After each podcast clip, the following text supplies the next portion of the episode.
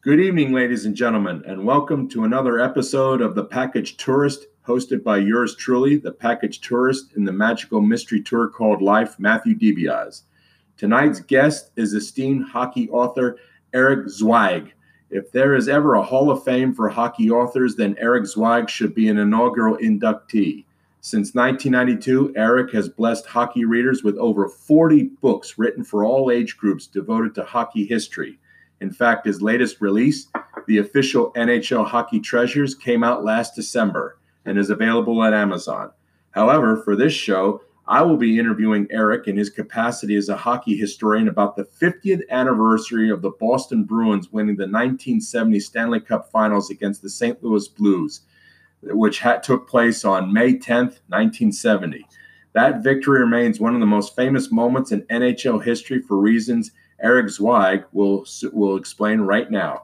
Eric, please tell our listeners why Boston's triumph in the nineteen seventy Stanley Cup Finals is historically significant.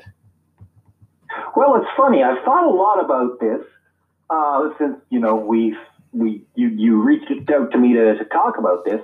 Uh, honestly, part of the reason is, of course, the, the footage and the photograph of, of Bobby Orr's goal.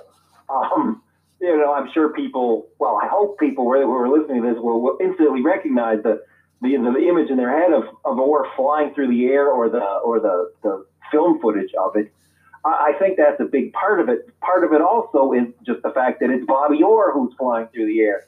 If it's somebody else, it might not resonate the way it does, because Orr's season in sixty-nine seventy, um, the Hockey News in nineteen ninety-nine, I guess it was a sort of end of the century sort of thing, uh, took a poll and, and considered that the, the, the greatest season, the most influential season, I guess, in, in the history of hockey up to that point.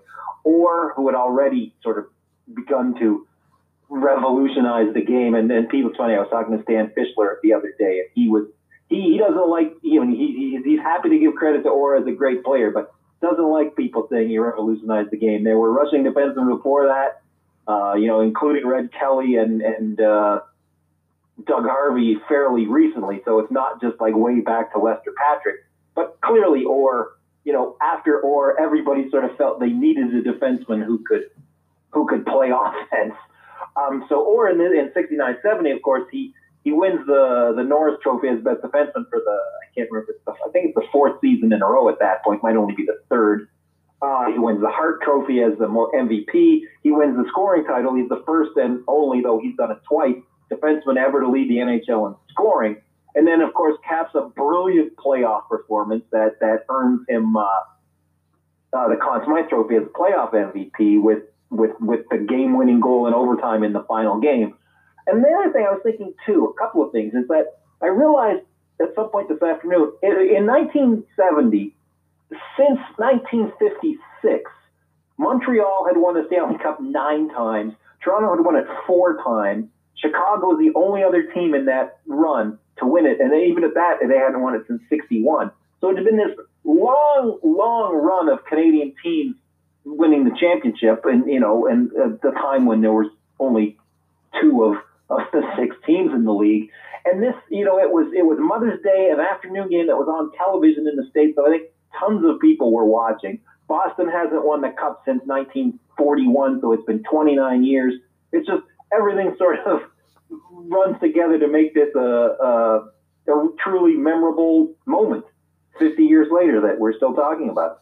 You mentioned that immortal photograph, you know, Bobby Orr airborne celebrating after the the puck, you know, went into the net. Do, do we know the name of the photographer who took that immortal photograph? Do we know the guy's name? It, it is known, and I should. It's something like Ray Lucider, okay. L U S I T E R. It's it's pretty close to that, if that's not quite right. Uh, I think he's a, an A P photographer, or was rather. Okay. Um, you know. Just the right place at the right time kind of thing. And I think there might be these stories how we talked about, you know, I just decided I was going to move down to this end and put myself here. So I might be mixing that up with uh, yeah. with uh, the Turovskis and, and uh, Michael Burns and the, the, the shot of uh, Barilko in fifty-one. Yeah. But uh, regardless, those, you know, again, those are two tremendously iconic goals because of the image as much as anything. Now, have you ever met Bobby Orr, or have you interviewed him? You never. So you've I, never met I him in have, the flesh. I I have met him, but not in any way that I'm sure he would remember. Um, I was, I, when I was working at the Hockey Hall of Fame in the uh, first year when they opened the new Hall of Fame in that old bank building in downtown Toronto, and tons of guys came in and out. Um, and so I met a lot of them, but you know, like I was just, uh, I was just that kind of Simpsons-y voice, you know, that, hey, have you been upstairs to see the Stanley Cup yet? I mean, I wasn't yet. I wasn't famous beyond my own family yet. And so I'm sure it made no impression on Bobby Orr. It's interesting, when I was working on my biography of Art Ross, um, and the Ross family, the grandchildren of Art Ross, who are, are, you know, the people I was mostly in touch with, um, they still had tickets in nineteen seventy. Uh, Art the Third, his, Art's grandson, and his his nephew, Art's son. It's always too many Arts. Art Ross's son John and Art Ross's grandson, Art Ross the Third, were at the game together and and saw it. Wow. And and Victoria Ross, who's one of two sisters in that generation, she had I can't. She had some sort of charitable work in in uh, Boston, and Bobby Orr occasionally did some work with the group that she worked with, and she tried to get in touch with him to you know write a blurb or something for the book, but we never we never managed to track him down. Yeah, so, uh, yeah. In my professional capacity, I have had no real interactions with Bobby Orr. But it's funny. I told you one of my first hockey memories. Now I'm I'm fifty-six, um, so I was six years old this spring that Bobby Orr scored this goal, but I don't remember it at all. I, I went to my first game the following season in December of nineteen seventy, and it's kind of like hockey starts for me after that game. Yeah. Everything before it is history. Yeah. But sometime shortly after, I saw the film, the, I don't know if it was an official N H L film, whatever it was, of the nineteen seventy Stanley Cup. I remember it was at a Brene Brit function in Toronto. And they had the footage, and I, as I said, I think it was like the official highlight film of the nineteen seventy Stanley Cup. And I remember the the guy running the projector, running it back and forth and back and forth, so it would sort of like fly through the air and then fly back through the air onto his feet and back. To, and that's like one of my earliest yeah. hockey memories. Yeah. Um, talking about other great players on that Bruins team, besides being a great shooter and scorer, what else did Phil Esposito bring to the Bruins team as a player? Well, it's interesting. I, I, you know, Esposito came to Boston in sixty-seven in a big trade with Chicago. Had been a decent player, but not the guy he'd become. And he gives credit to Harry Sinden for sort of seeing, seeing the potential to be a great scorer. Uh, I think in addition, I mean, you know, he wasn't a great skater and he was never a great skater, but he, he could stand in front of the net and take the punishment and whack the puck in, in the, you know, I mean, he, he in my memory of it, he sort of invented that standing in the slot. I don't think they called it the slot until he he stood in there and, and could bang in pucks. And also, though I don't think most of us in Canada, maybe Bruins fans already knew, until the seventy-two Canada Cup, didn't realize what uh, a powerful force he could be, what a leader he could be. Though in, in the Boston team, really, John Bucyk was mostly by uh, dint of his seniority, was the leader in the in the dressing room, but clearly, and then and also a lot of the Bruins talk about by nineteen seventy how how Orr was sort of quietly the leader. I don't think he was a rah rah guy, but just his intensity and his focus and his professionalism, I think, uh, rubbed off. Whereas I think Esposito was more of a holler guy and might you know pick you up and give you a shake. Um, but you know I, I shouldn't really say that. I don't know that he was that physically a leader, but uh, he certainly brought that. But it's interesting. I, I was, you know, I'm dropping a couple of names, and I don't have that many, but I, I called out a, a bunch of people when I knew I was talking to this, and one of them being Scotty Bowman, who has a tremendous memory for things and was, of course, the, the Saint Louis coach at this point. Yeah. And he talked about just, because I was asked, I was curious more more so than why was the seventy team great, or the seventy seventy-one team even greater, really, but why does the Boston team sort of not get the, you know, when people talk about the greatest teams of all time, they don't talk about the Bruins. And it's mostly because we all sort of agree because they didn't win. They didn't win in seventy-one. They had that great season and then they lost. Then they win the cup again in seventy-two. If they'd actually won in seventy-one and had three in a row, it would be hard to argue they weren't one of the greatest well, dynasty is tough in, in, in three straight, but, uh, you know, one of the greatest teams in offense is because of the, the huge numbers they were putting up. In that seventy seventy-one season, they set like thirty-seven new N H L records. They set the record for goals by a team, points by a team, wins by a team, and most of them have all broken. But this was a real powerhouse club, and and Scotty told me that, uh, you know, the Blues, as people might not know, in the, the original, the, the first three years after expansion, the N H L had set up the playoffs to guarantee that one of the new teams would reach the finals against one of the old teams because they thought it would help to to build interest in the new cities. So Saint Louis turns out to win the, the Western Conference, or Western Division, I guess it was called that, uh, three years in a row. Yep. They lose twelve straight games. But in the two series against Montreal in sixty-eight and sixty-nine, even though they were swept, they were all pretty close games. Yep. And there's quotes before the seventy series of Glenn Hall specifically, you know, saying about the Bruins that, you know, they don't scare us. But the Bruins weren't scared either. And and Bowman says that, you know, even though they got swept by Montreal in those two straight years, they were sort of in the games, but the Bruins just really blew them out. I mean, the fourth game was close, but the first three were really one-sided. And he just talked about what a deep team it was, that they had two great scoring lines. I mean, they have Esposito centering Cashman and Hodge as the big line that everybody sort of knows and remembers. But the second line was Fred Stanfield, not a big name, uh, centering John Bucyk and John McKenzie. And they actually led the playoffs. The three of them set a new record for scoring in the playoffs that year.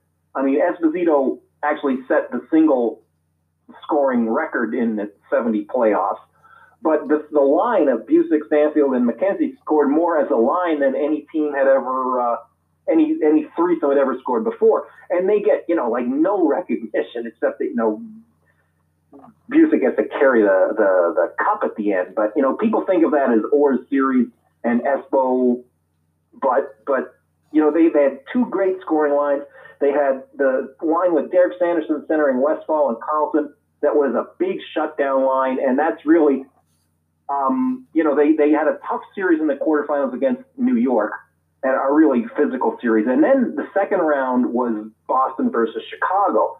And Chicago had actually finished first in the East Division that year, had edged out Boston at the end. Boston had sort of slumped down the stretch. And the two teams actually finished tied in points, but Chicago had more wins, so were given yeah. first place. So when the two of them met in the semifinals, Chicago actually had home ice. And people, this was looked at as, you know, this is basically the Stanley Cup because they know whoever wins is going to beat the expansion team from the other side. And this was a big series. It's Bobby Hull against Bobby Orr. It's Phil Esposito against Tony Esposito. And this was Tony's, you know, brilliant rookie year where he had the fifteen shutouts. And uh, and it, it, it seemed like it was going to be a classic. And Boston just swept them, and swept them fairly easily because basically Westfall and the Sanderson line shut down Hull completely. And, and they just sort of went meek and mild, and Boston romped through that series. Uh, so they actually ended up, you know, two straight wins to close out the New York series, four straight against Chicago, and then four straight against Saint Louis, ten playoff wins in a row, which was a record. Of course, this playoffs hadn't been that long until expansion in sixty-seven, but yeah.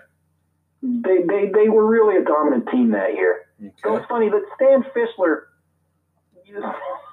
Stan Fischler, who's been, you know, writing about hockey since the sixties and watching hockey since he was a kid in the forties, he told me that he feels like the sort of post-expansion sixty-seven sixty-eight season until about nineteen seventy-two was the worst hockey he remembers of his entire life since the post-war era, that it was unbalanced and the, the old teams were so much better than the new teams.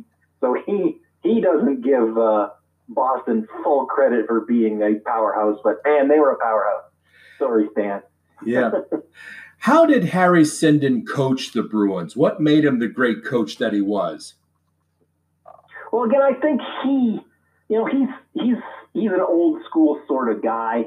Um, he, I think, was an intimidator. I mean, not quite the stories you'd hear about, you know, guys like Punch Imlach and and and Dick Irvin, you know, with the, you know, train or, or Jack Adams really with the, you know, train tickets to the minors in their pocket.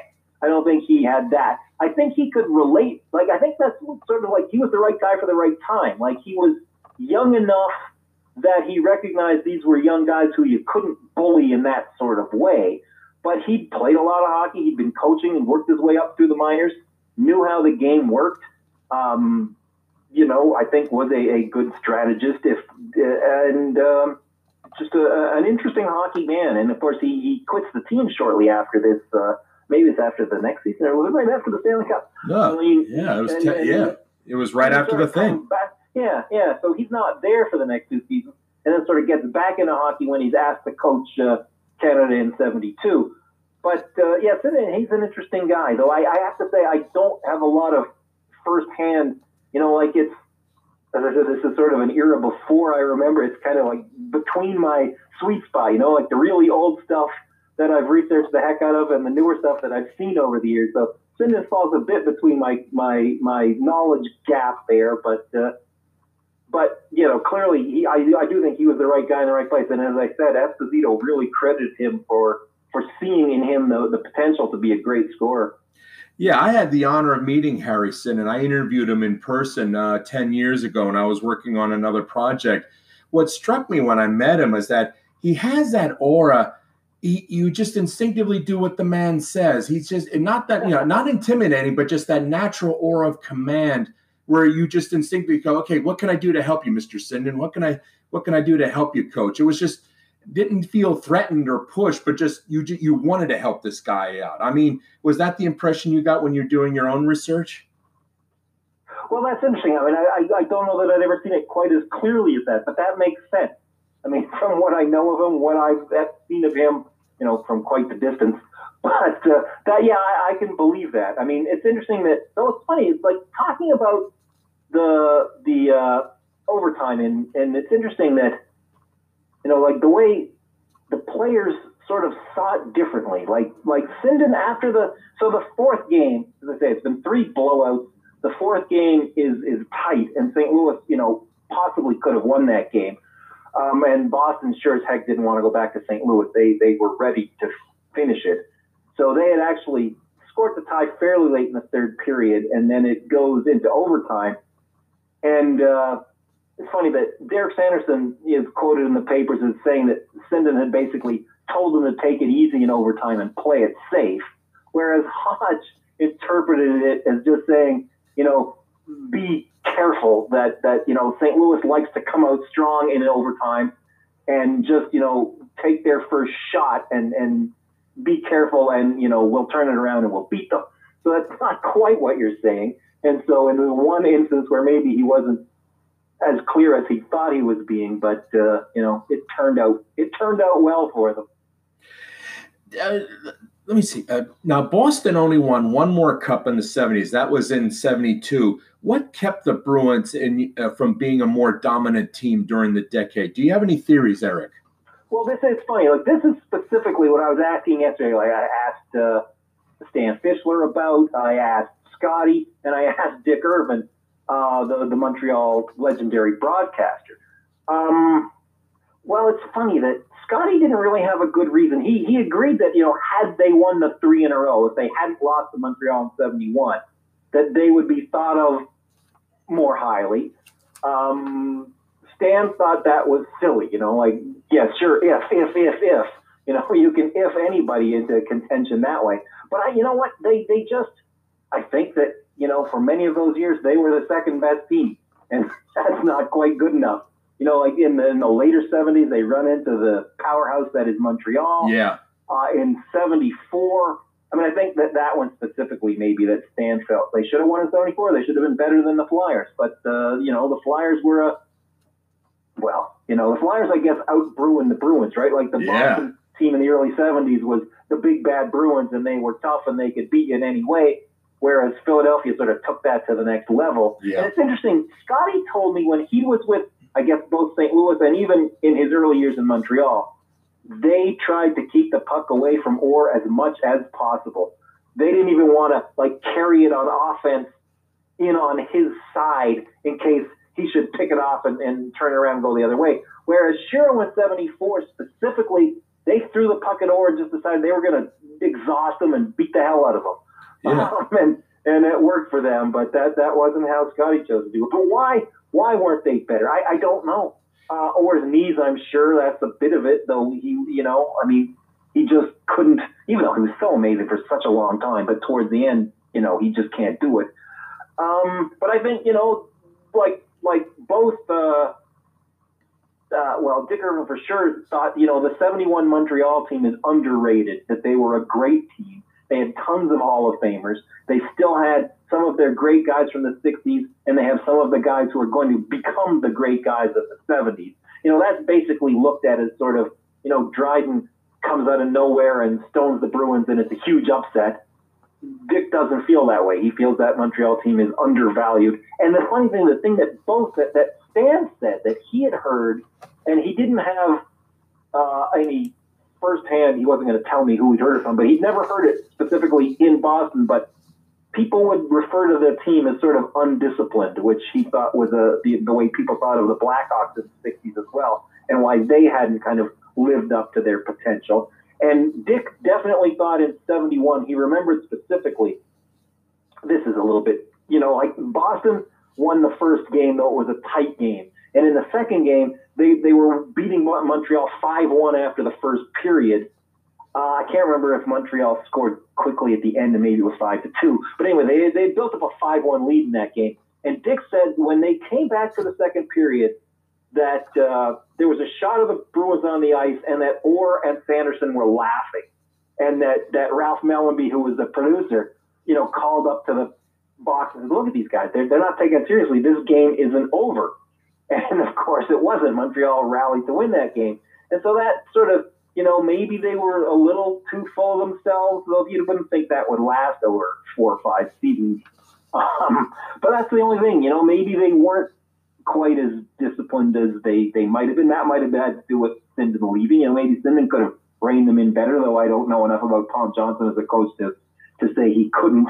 Yeah. Um, but I don't know. I mean, that's like, I was really curious as to why those Boston teams aren't thought of as more legendary. I mean, true, they did not win that many cups, but man, they were in it again in seventy-four. They were in it again in seventy-seven and seventy-eight with basically a whole new cast.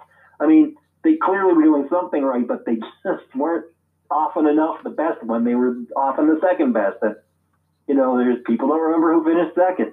Okay.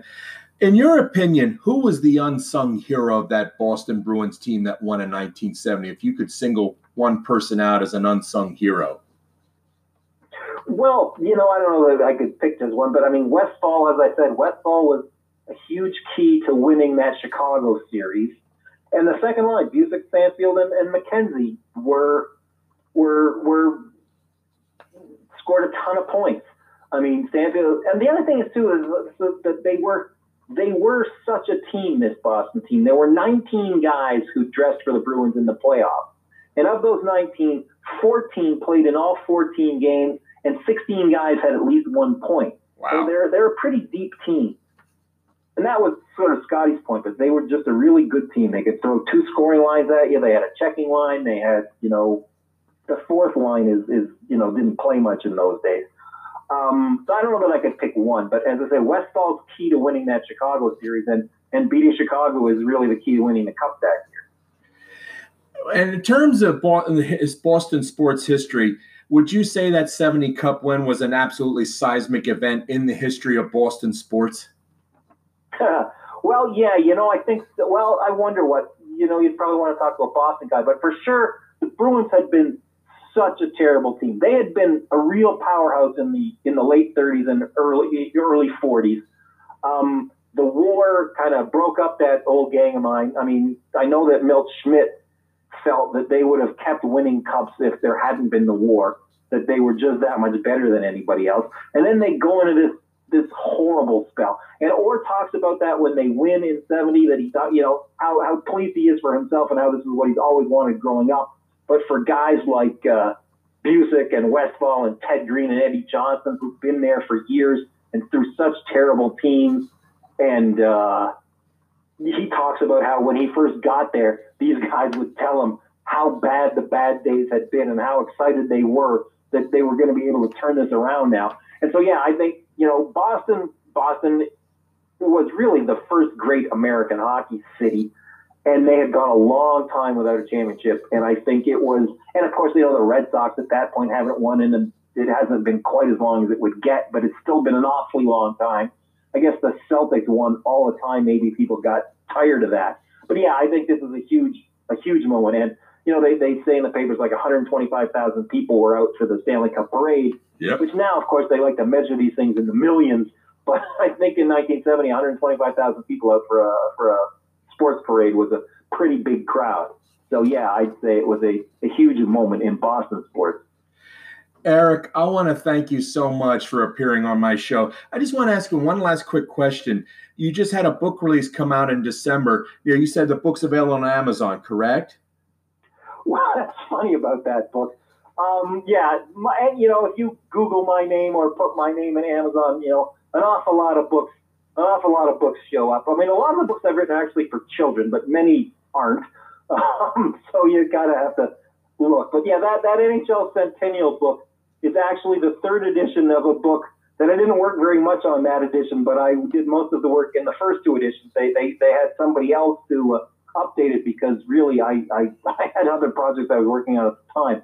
But that it, it's a pretty neat book, that book. Okay. Do you have another book project lined up? I mean, can you give us a glimmer about what the topic might be, Eric? Well, this is, you know, I haven't, it hasn't all been finalized, but it's a subject that I've always been interested in, and it really goes back to my, my nerdy early hockey interest. I think that I'm going to do a book on the, the history of the Kenora Thistles, who won the Stanley Cup in nineteen oh seven. Ooh. They're the smallest town ever to win the Stanley Cup, and it's always been a story that's fascinated me. Eric, I want to thank you so much for being on my show, and you take care. You stay safe, and may God bless and keep you always. Okay, Eric? Yeah, well, thanks very much. You I take care. It. Thank you. All right. Stay tuned, ladies and gentlemen, for next week's show where I will be interviewing author and baseball historian Chip Martin about his latest book release, The Man Who Made Babe Ruth. Thank you, and good night.